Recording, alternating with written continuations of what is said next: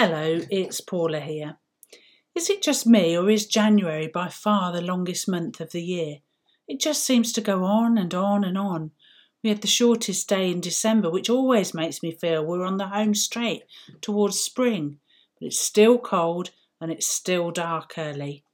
The only plus side, for me anyway, is that the cold, hard January helps me witness through my own eyes what it means for Jesus to be the light and life of the world that can never be overcome.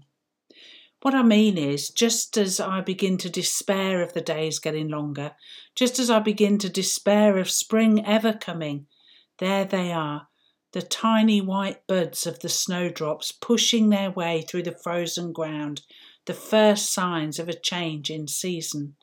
At last, the winter is turning, albeit slowly, into spring, the darkness and cold have not overcome.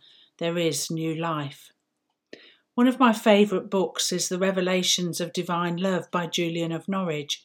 The book contains the details of a series of encounters with Jesus that Julian experienced in the form of visions. I often find myself quoting from her 13th vision, where she writes, Jesus said to me, All shall be well and all shall be well, and all manner of things shall be well.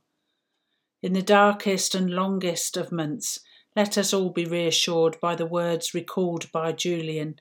No matter how cold or dark it gets, no matter what darkness we are facing in our lives, all shall be well, and all manner of things shall be well. And we can say this with confidence because Jesus has been revealed to us as the light of the world and the darkness shall not overcome it.